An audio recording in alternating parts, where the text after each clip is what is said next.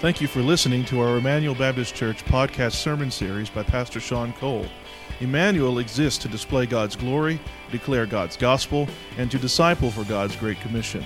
If you have any questions about this message or would like more information about our church, you can visit our website at www.ebc-online.org. Now here's Pastor Sean. You can open your Bibles to Judges chapter 3. And I got to, doing so much this morning, I got to make sure I got something to preach. I know I've got something to preach. I got to make sure my, yeah, there it is. So I want you to think about two scenarios this morning. Two scenarios. First scenario is you're going through your Facebook feed, and all of a sudden, you come across a friend's post that shares this phenomenon called grave sucking. And you're like, what in the world is grave sucking? Well, you click on the link and you've just entered into the world of the extreme prophetic, hyper charismatic word faith movement where people go to the graves of dead people to supposedly suck the anointing out of their graves. And this pastor and his wife literally went to the grave of C.S. Lewis and laid on his grave to somehow suck the anointing out of C.S. Lewis's grave. Then you come across another teacher who is famous for his YouTube clips of smoking or toking the Holy Spirit. He acts like he's smoking pot, or he talks about the Holy Spirit that you shoot up in your veins, almost like the Holy Spirit is a drug that makes you closer to God. And then it takes you on another link to another website, and you have this, this lady that's talking about astral projections and gold dust coming from the ceiling and out of body experiences, and all of these things in the name of the Holy Spirit. That's scenario number one. And right after you get off of your computer, scenario number two happens. You get a knock on your door. And two young men in white shirts and black slacks and name tags show up at your door. And you begin to talk to them about what they believe, and they begin to share with you some strange things. And then you begin to ask them about, well, what do you think about the Holy Spirit? And they do not believe in the Holy Spirit. They, they believe the Holy Spirit is some type of force or some type of fog or some type of an it. So in scenario one, you've come in contact with some of the wildest things in the hypercharismatic word faith movement that's just way out there. And in scenario number two, you've come across one of the world's largest cults that goes door to door. And both of these have a very strange understanding of the Holy Spirit. And then you stop after all this and you think to yourself, you know what? I really don't know what I believe about the Holy Spirit. We don't talk a lot about the Holy Spirit. What, what am I supposed to think? And so, why do I bring up this crucial topic of the Holy Spirit? Because of something that happened last week in the book of Judges, and then a question that comes up often when I teach through the, the book of Judges, and then just when you teach the Old Testament. So, last week we looked at the central theme of Judges. The central theme of the book of Judges was the Lord disciplines his people because they've been paganized by the world around them. The, the world is paganized God's people, and so God disciplines them. And then we saw that repeated cycle of sin the Lord raised up a spirit empowered judge, savior, to deliver them from bondage, from the pagan king, and from idolatry. So we're just going to read what we read last week, just two verses. So, and this, this theme will come up again in Judges. And so I thought it appropriate to bring it up this morning and do an entire sermon addressing it because it's a question that comes up a lot in my pastoral ministry. So let's look at verse 9. Judges chapter 3, verse 9. When the people of Israel cried out to the Lord, the Lord raised up a deliverer for the people of Israel, who saved them, Othniel, the son of Kenaz, Caleb's younger brother. The Spirit of the Lord was upon him, and he judged Israel. The Spirit of the Lord was upon him. So we are introduced here to the Holy Spirit coming upon an Old Testament person and brings up a question Did the Holy Spirit merely just come upon a person? Or did the Holy Spirit actually regenerate, cause an Old Testament person to be born again? And did, in fact, the Holy Spirit come and indwell and live inside of Old Testament believers? So I need you to hang with me this morning because today's sermon is going to be highly theological, highly biblical, and we're going to talk a lot about some things that maybe you've never heard of before, but I think it's important because this is a topic that comes up a lot. And then at the end of the sermon, we're going to talk about how it's, it's important to us. So it, it is an important issue to talk about because there are two questions that often come up when I teach the Old Testament. Invariably, these two questions come up. Here's the first question How were the Old Testament saints saved? Were they saved the way we are today? Are there two methods of salvation, one for the Old Testament, one for the New Testament? How were they saved, if you will? That's the first question we're going to answer today. And then the second's a follow up question, and it's related to the role of the Holy Spirit. So the second question is how did the Holy Spirit work in the Old Testament generally, and then more specifically, in what way did he operate on individual Old Testament believers? Did the Holy Spirit just show up in the New Testament? Well, no, because it says right here in Judges, the Holy Spirit, the Spirit of the Lord, came upon Othniel the judge. So I'm going to answer the first question by introducing to you a topic that you've probably heard before, but I'm going to introduce it again. Theologically, it's called the covenant of grace. The covenant of grace. And the covenant of grace was first introduced to Adam and Eve when they sinned in the garden. So I want you to turn all the way back to Genesis chapter 3. So turn in your Bible, Genesis 3. This is right after Adam and Eve have sinned. The serpent deceived them. They hide themselves because they're guilty. Adam blames Eve, and Eve blames the devil. They blame each other. And then the Lord makes an announcement in Genesis 3:15. Okay. What we're going to see in Genesis 3:15 is the first announcement of the gospel in the entire Bible. This is the announcement of the covenant of grace. Genesis 3:15.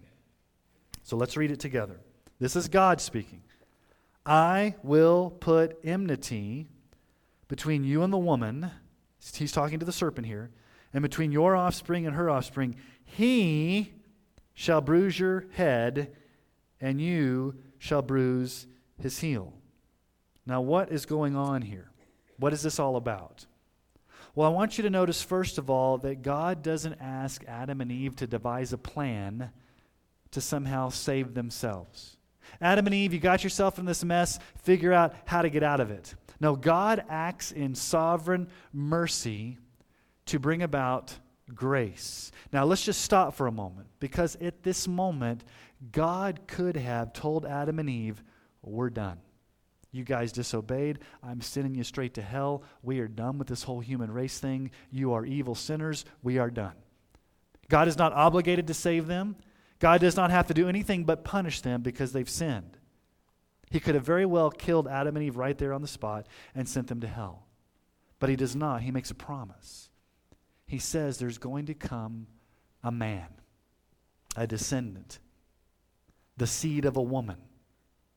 Not an animal, not an angel, but a man will descend from a woman. And not an ordinary man, but a man who's fully God and fully man, a divine man.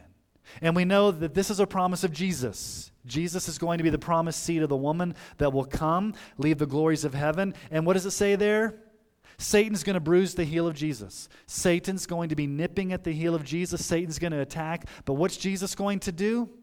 He's going to crush the head of the serpent. And that's a metaphorical way of saying that this Messiah who is promised to come is going to die an excruciating death. Not just any ordinary death, but a death by crucifixion, a substitutionary death. And it's pictured just a few verses later. So just look at verse 21. So, right after God announces that this, this offspring of a woman, this man, is going to come and crush Satan, this is a prophecy about Jesus. Verse 21 And the Lord God made for Adam and for his wife garments of skin and clothed them. Now, it doesn't come right out and say it, but God killed an animal. God killed an animal instead of Adam and Eve, and God covered Adam and Eve with the skins of that animal, thus picturing a sacrificial atonement that needed to happen to cover sin. Picturing what Jesus would one day do by coming and dying on the cross. So Genesis 3:15 has historically been called the announcement of the covenant of grace. The announcement that God would bring grace to sinners through Jesus Christ. Now, the covenant of grace is best articulated in our statement of faith.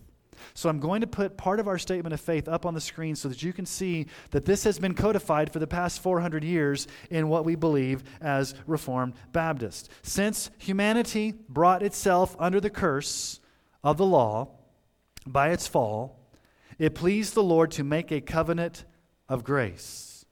This covenant is revealed in the gospel. It was revealed first to Adam, that's what we just saw, in the promise of salvation through the seed of the woman.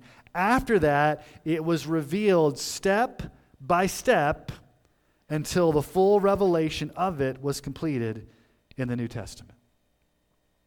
A covenant of grace was announced to Adam. Now, what's a covenant? A covenant is a promise. It's a binding promise that God says, I am making a binding promise with my people that I'm going to save them by grace. I'm making a promise, and it was announced to Adam, and then, as the confession says, it was revealed step by step. So, all of the Old Testament eh, are these types and shadows, step by step. You see it in the sacrificial system. You see it in the promises made to Abraham. You see it in the promises made to David. So, step by step in the Old Testament, it's unfolding until it finally comes to Christ, who is the seed of the woman. And when Christ dies on the cross, he institutes the new covenant in his blood, thus fully completing the covenant of grace that was promised. So, here's the answer based upon this promise made to Adam from the very beginning. Old Testament believers were saved the same way we are. They were saved by grace alone, through faith alone, in Christ alone, as promised in Genesis 3:15. And by faith, the Old Testament believers trusted in that promise. They did not earn acceptance with God by works. Now, I want you to again listen to our statement of faith on the death of Christ because you may be asking, well, Jesus didn't die until the New Testament. How can his death cover the sins of Old Testament people? Listen to our statement of faith on the death of Christ. Again, it'll be on the screen.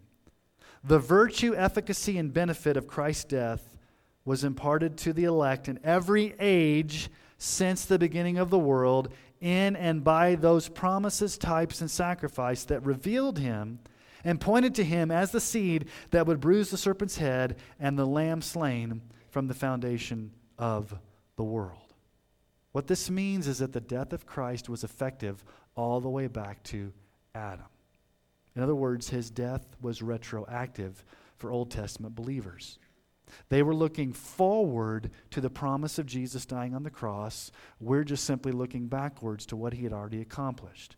So, Genesis 3:15 is the announcement of the covenant of grace that God, by his grace alone, would send Jesus as the full, fully God, fully man, to die on the cross for our sins. And the Old Testament saints believed that promise, and they were saved by that promise, and it was by grace alone, through faith alone.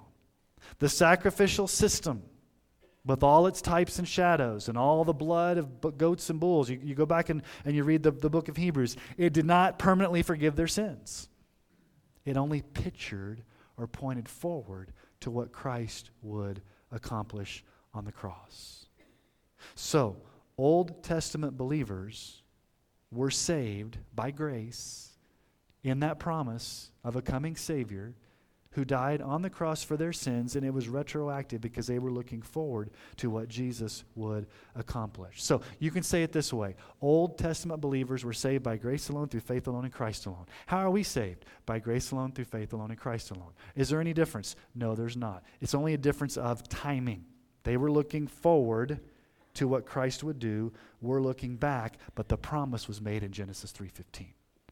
That promise was made. That covenant was made with God's people in Genesis 3:15 and it was revealed all the way through the Old Testament culminating in the death of Christ. So that's the first question. Second question. We're spend most of our time this morning. What is the role of the Holy Spirit in the Old Testament? And more specifically, did Old Testament believers were they regenerated and indwelt by the Holy Spirit? So we could go into a lot. We could go a lot of directions this morning, but for the sake of time, I don't want to. I, I, I kind of joked on Facebook. I said, "You get an extra hour of sleep, I get an extra hour to preach." So that's just the way it works this morning. No, I'm just joking. There are three overarching ways in which the Holy Spirit is revealed in the Old Testament and how He operates. I'm going to briefly spend time on the first two, but then predominantly on the third. First, and this is very interesting, the Holy Spirit was active in creation. Do you realize that he shows up on the very, the very second verse in the Bible? Genesis 1 2.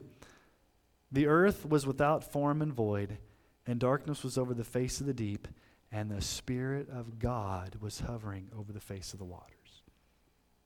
The Spirit of God was hovering over the face of the waters. We often think of God the Father being the one that created. Yes, he did. Genesis, John says that Jesus was there at creation. The Holy Spirit was there at creation. All three persons of the Trinity were active in creation, but specifically the Holy Spirit. Okay, so he's, he's there on the very second verse in the Bible. Okay, second, the Holy Spirit empowered or anointed specific people to service. This is very interesting. So, when they were going to build the tabernacle, the Holy Spirit empowered artisans and craftsmen and, and, and artists and, and construction workers. Exodus 31, 1 through 4. The Lord said to Moses, See, I've called by name Bezalel, the son of Uri. Okay, so ladies that are thinking about having children. Maybe you should name your kid Bezalel, the son of Uri, son of Hur, from the tribe of Judah. I have filled him with the Spirit of God, with ability and intelligence, with knowledge and all craftsmanship, to devise artistic designs, to work in gold, silver, and bronze. He's been empowered by the Spirit to do artistic work. Okay? What about kings? 1 Samuel 16 13. Samuel took the horn of oil and anointed him in the midst of the brothers, and the Spirit of the Lord rushed upon David from that day forward. And Samuel rose up and went to Ramah. The Lord rushed upon David to empower him, to anoint him to be king. We've just seen in, in Judges 3, Othniel the Spirit of the Lord was upon him. We'll find out Gideon and all these other judges, the Spirit of the Lord was upon them. Well, what about prophets? 2 Kings 2 9. When they had crossed, Elijah said to Elisha, Ask what I shall do for you before I am taken from you. And Elisha said, Please let there be a double portion of your spirit on me. Somehow there was this, the Spirit was upon Elijah Elisha wanted a double portion. And then Micah, when he's prophesying, Micah 3 8, but as for me, I am filled with power, with the Spirit of the Lord, and with justice and might to declare to Jacob his transgressions and to Israel his sins. So Micah is empowered by the Holy Spirit as a prophet to go speak. So the Holy Spirit came upon prophets, kings, artisans to empower them for specific service. Now, that's the th- those are like special special anointed people. Kings, priests. What about your average Joe Israelite? Here's the third question. And this is an assertion that I'm making. The Holy Spirit did regenerate and indwell Old Testament believers. Now, I don't want to be dogmatic on this, and here's why. There are six different views in church history on how to land on this subject. So there's a lot of different, different views. this is where I have landed. You may not land where I'm landing, but as your pastor, I want to show you how I got there, why I believe this, and I want to build a biblical case for you to see it biblically and theologically why I believe that Old Testament believers were not only regenerated by the Holy Spirit, but indwelt by the Holy Spirit. So, Let's think about some biblical truths that are true for all people, regardless of what testament you live in. This is just true of, of human nature. Okay? So here's the first biblical truth all people, hopefully we can agree upon this, all people are born spiritually dead due to the fall. All people. There's, there's nobody that's not born spiritually dead. Because of Adam and Eve's sin, all of us are born spiritually dead due to the fall. Genesis 6 5. The Lord saw that the wickedness of man was great in the earth, and that every intention of the thoughts of his heart was only evil continually. That's pretty bad. That's why there was the flood. Ecclesiastes 7, verse 20. Surely there's not a righteous man on earth who does good and never sins. Ephesians 2, 1 through 3. You were dead in the trespasses and sins in which you once walked, following the course of this world, following the prince of the power of the air, the spirit that's now at work in the sons of disobedience, among whom we all once lived in the passions of our flesh, carrying out the desires of the body and the mind, and we were by nature children of wrath like the rest of mankind. Every single person enters this world spiritually dead, regardless of what testament you were born in, because of Adam. Okay, second, the Holy Spirit sovereignly causes a spiritually dead person to come alive and have faith in Christ. In order for you to have faith in Christ, in order for you to be a Christian, you have to be made alive. You have to go from death to life. Who does that? The Holy Spirit does that. John 3 7 through 8. Jesus is talking to Nicodemus. Do not marvel that I said to you, You must be born again. The wind blows where it wishes, and you hear its sound, but you do not know where it comes from or where it goes. So it is with everyone who's born of the Spirit. If you're born of the Spirit, that means you've been made alive. The Spirit has blown in your heart to give you new life. Jesus would later on in John 6 63 say, It is the Spirit who gives life. The flesh is of no help at all. The words that I have spoken to you are spirit and life. The Spirit has got to give you new life.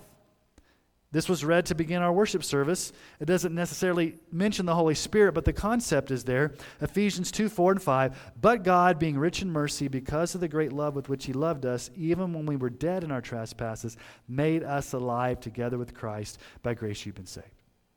So, two basic truths. Every single person's born spiritually dead. And if you're ever going to have faith in Christ, you've got to be made spiritually alive. Okay, so here's the third implication. If those first two truths are valid for all people, then for the Old Testament people to hear, to believe, and to respond in faith to the Lord, the Spirit must also grant them the supernatural ability to do so. If they were spiritually dead and they had to be made alive in order to obey God or hear God or follow God, then something supernatural had to happen to them as well.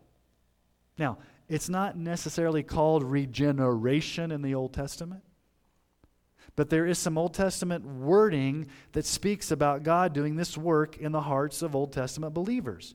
Deuteronomy chapter 30, verse 6. And the Lord your God will circumcise your heart and the heart of your offspring, so that you will love the Lord your God with all your heart and with all your soul, that you may live. Okay, did you notice the order there? What has to happen to you before you'll love God? What has to happen to you before you'll follow God with all your heart? What had to happen to an Old Testament Israelite in order for them to love God? God had to circumcise their heart. God had to do a work in their heart. God had to do something internally in their heart, giving them the ability, the supernatural ability to follow the Lord, that they could love Him and follow Him. So the implication is this an Old Testament Israelite could not serve the Lord his God with all of his heart without God doing that work in the depths of the heart. And then, fourth, we see this Old Testament believers did have faith in the promised Messiah. And they were faithful and obedience. Now, I didn't say they were perfect they never failed, but they had faith. They had faith in Genesis 3:15 and a promised Messiah. They did not know it was Jesus from Nazareth, born of a carpenter, but they had faith in the promised Messiah. And we see this all throughout the Old Testament. So let's talk about Noah. Noah, Hebrews 11 7. By faith, Noah, being warned by God concerning events as yet unseen, in reverent fear, constructed an ark for the saving of his household. By this he condemned the world and became an heir of righteousness that comes by faith. In reverent fear. How did, how did Noah have reverent fear to, to build the ark unless God was working in him to have that reverent fear? What about Abraham? Genesis 15, 5 through 6. He brought him outside and said, Look toward heaven and number the stars if you're able to number them. Then he said to him, So shall your offspring be. And he believed the Lord, and he counted to him as righteousness. Abraham believed the Lord, believed that promise. What about Joseph? Genesis 41 38. And Pharaoh said to his servants, Can we find a man like this in whom is the Spirit of God? In whom is the Spirit of God? Joseph had the Spirit of God. It was evident. What about Moses? Hebrews 11, 24 through 26. By faith, Moses, when he was grown up, refused to be called the son of Pharaoh's daughter, choosing rather to be mistreated with the people of God than to enjoy the fleeting pleasures of sin. He considered the reproach of Christ greater wealth than the treasures of Egypt, for he was looking to the reward. How could Moses have done all that? How could Moses have, have said no to sin and the fleeting pleasures of sin without some type of supernatural ability to do so? Okay, what about the 70 elders? Numbers 11 25. Then the Lord came down in a cloud and spoke to him and took some of, of the Spirit that was on him, that's Moses, and put it on the 70 elders. And as soon as the Spirit rested on them, they prophesied, but they did not continue doing it. So there was a sense in which the 70 elders had the Spirit. Joshua, Numbers 27 18. So the Lord said to Moses, Take Joshua the son of Nun, a man in whom is the Spirit, and lay your hand on him Joseph and Joshua both said it was a man in whom was the Spirit. The Spirit was in them. Okay, now I'm going to give three people that are not Old Testament, but they're hinge people that are before the birth of Christ. Okay, John the Baptist, Luke 1:15. For he will be great before the Lord. He must not drink wine or strong drink, and he will be filled with the Holy Spirit, even from his mother's womb. Before he's even born, John the Baptist is going to have the Holy Spirit in. him. Elizabeth, Luke 144 And when Elizabeth heard the greeting of Mary, the baby leaped in her womb, and Elizabeth was filled with the Holy Spirit. Zechariah, Luke 167 And his father Zechariah was filled with the Holy Spirit and prophesied. Now, these are examples of individual believers who either had faith or had the Holy Spirit before the birth of Christ. Either it explicitly says the Holy Spirit was in them or it says they believed. So, my conclusion is, therefore, Old Testament saints were regenerated and indwelt by the Holy Spirit just as we are today. So, let me ask you a question Can anybody have faith outside of trust in Christ? No. These Old Testament believers believed in the promise of the old the, the promise of the coming Messiah in the Old Testament. So, they're saved the same way we are. So let me ask you a second question. If they're saved the same way we are by faith, can you have faith in Jesus without the Holy Spirit? No, you cannot. Romans 8 9 says this You, however, are not in the flesh, but in the Spirit, if in fact the Spirit of God dwells in you. Anyone who does not have the Spirit of Christ does not belong to him. If you don't have the Holy Spirit, you don't belong to God. So let me ask you a question. And then you may can come up with an answer. There, there's two answers that you can come up with. How could Old Testament believers have faith, obey, pray, worship, respond positively without the Holy Spirit? So let me say, how could they do all these things without the Holy Spirit? Well, you've got two answers. If you, if you stop and think about it, how could they do these things without the Holy Spirit? So here's answer number one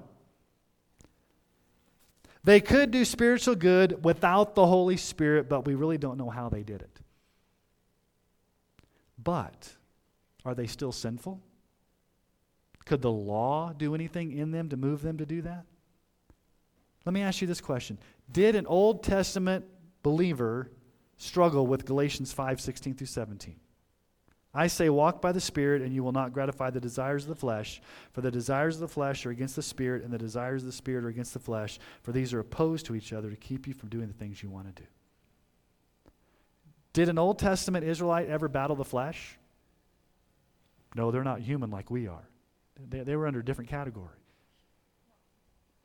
They may not have had categories that Paul talked about, like the flesh and the spirit, but how could they walk in holiness without the Holy Spirit. You'd have to argue that they were able to do it, but we really don't know how, even though they had the sinful nature in them.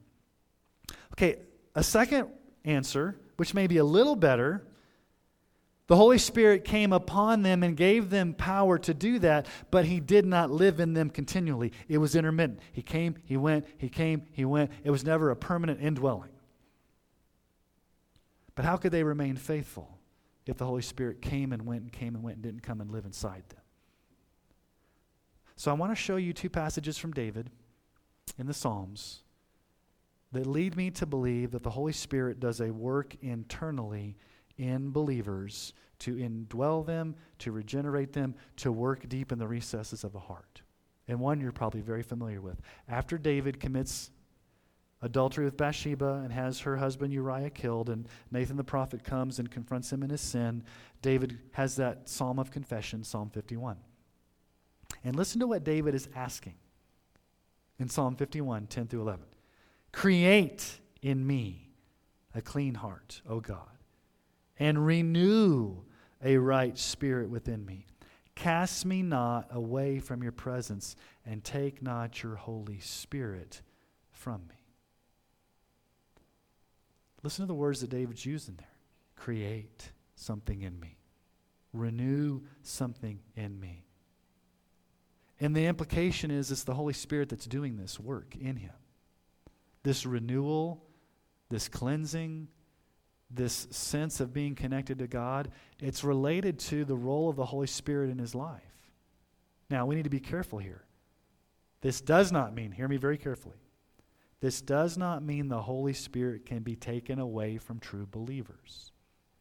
That's not what David's praying here. David's not saying, the Holy Spirit's living in me and he's going to leave me.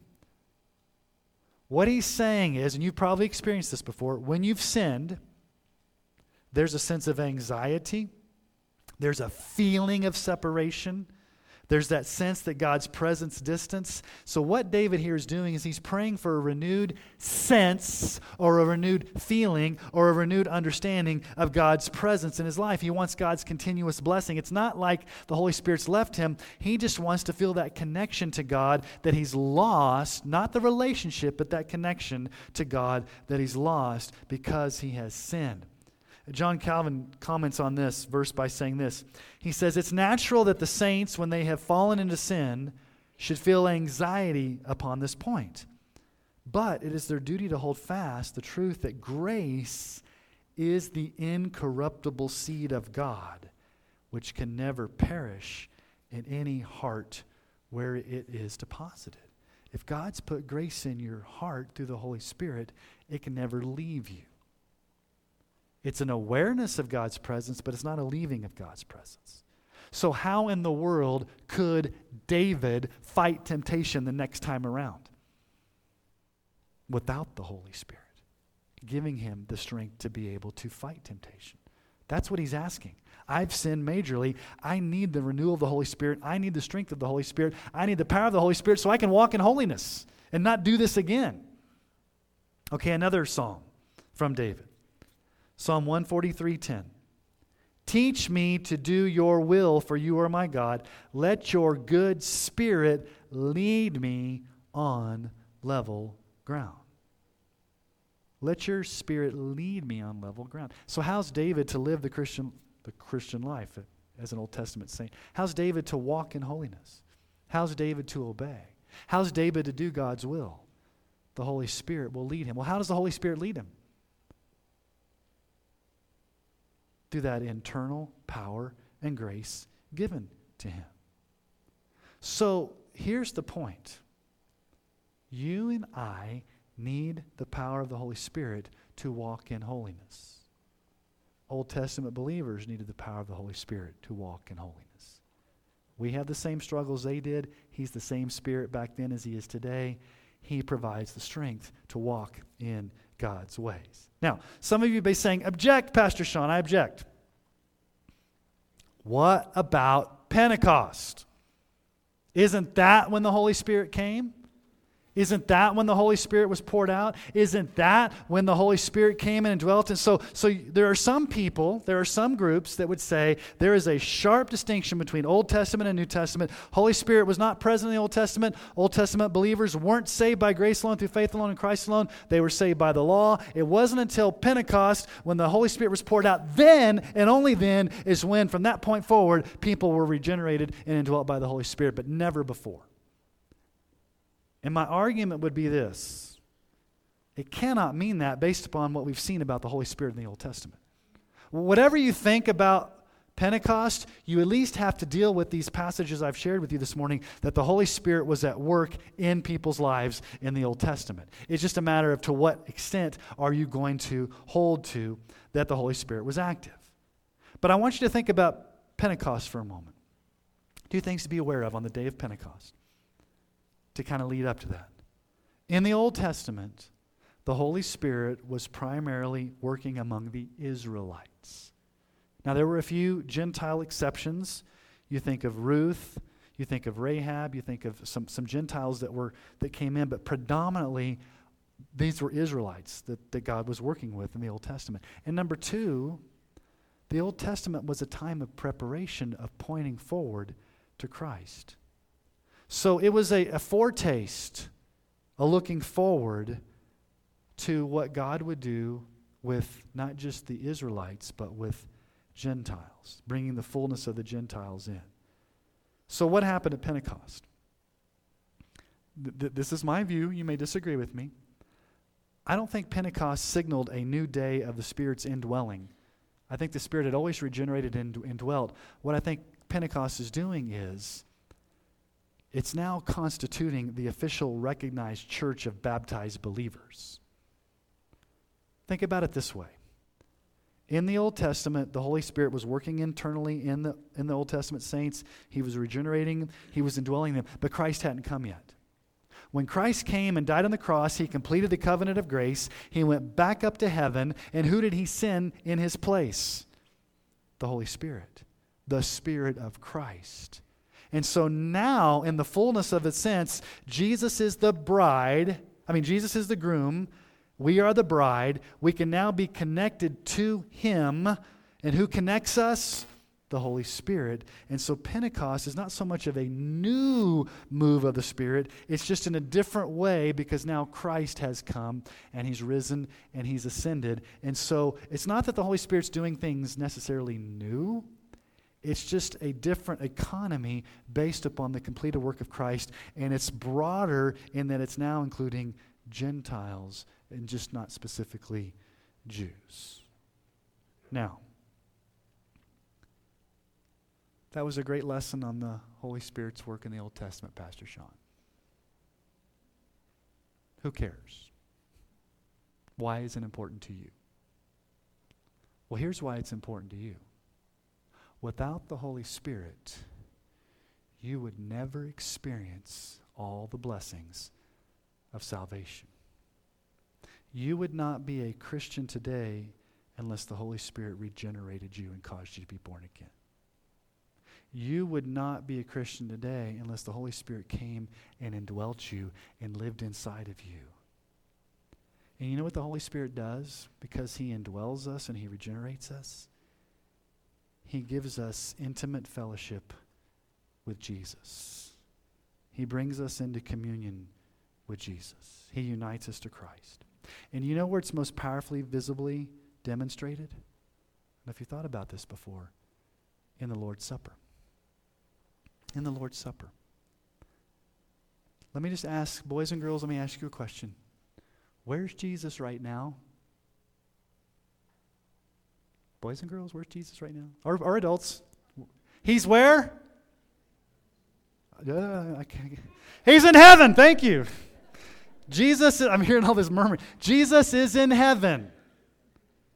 in his exalted, resurrected body at the right hand of the Father. Jesus is in heaven. Is Jesus here with us in the Lord's Supper? Yes.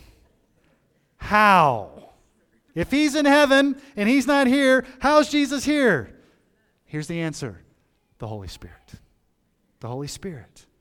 The Holy Spirit connects us with the risen Christ so that when we take the Lord's Supper, we are vitally fellowshipping with Jesus. Even though He's not here, He's in heaven. The Holy Spirit ties our hearts to Jesus in the Lord's Supper. And Paul says this in 1 Corinthians 10 16 through 17.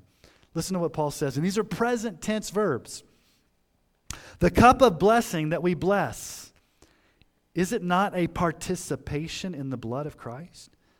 The bread that we break, is it not a participation in the body of Christ? Because there's one bread, we who are many are one body, for we all partake of one bread. Paul says it's a participation or a sharing or a communion. Why do we call it, we call it Lord's Supper, but why do we call it communion?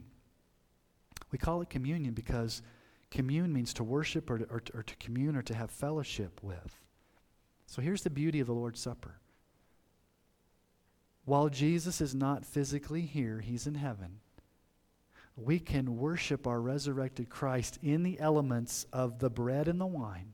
They're not magical, they don't become the body and blood of Christ, but somehow spiritually, when we take communion, the Holy Spirit in our hearts, in the moment, is uniting us with Jesus in a very special and powerful way so that we can have an experience of communion with Jesus like nothing else. There's something very special about the Lord's Supper. In that moment that you're taking the bread and drinking the cup, spiritually speaking, you're receiving nourishment that comes directly from the Holy Spirit to your soul giving it to us from Christ. So let me just say it this way the Holy Spirit is indispensable. What does that mean? You can't live without Him.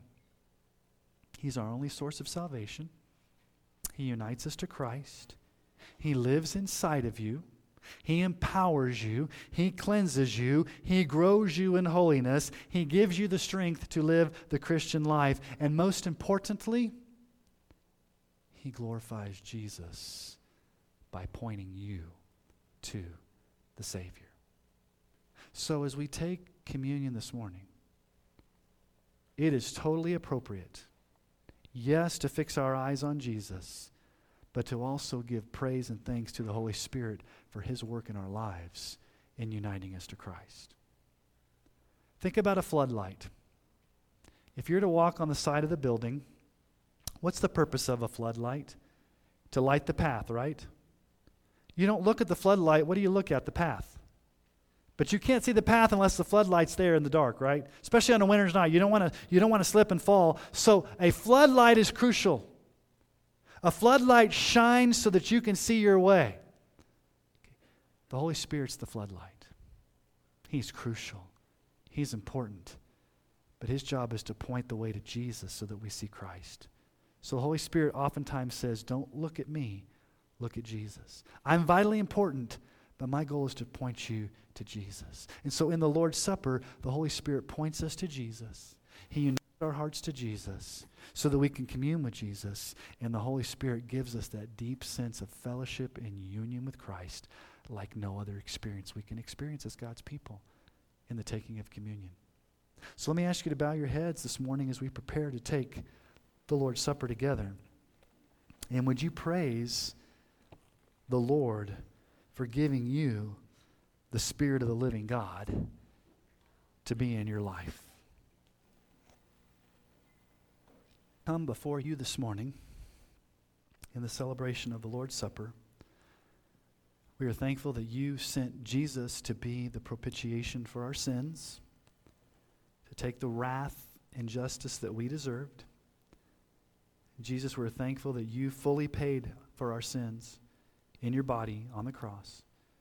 that you victoriously rose again and that you're ruling and reigning at the right hand of the Father in heaven right now. And Holy Spirit, thank you that you've regenerated us. You've caused us to be born again. You're living inside of us. You're empowering us. You're producing your fruit in our lives. You're guiding us. You're leading us. You're strengthening us. You're cleansing us. And in these moments, as we take the Lord's Supper, you're uniting our hearts to Jesus. So, Holy Spirit, help us to see just how vitally important your role is in our life. That without you, Spirit of the living God, we would not be saved. We would not have salvation. We would not experience any of the blessings of salvation. So, as we sang earlier, praise Father, praise the Son, praise the Spirit, three and one. Hallelujah, hallelujah. All creatures of our God and King.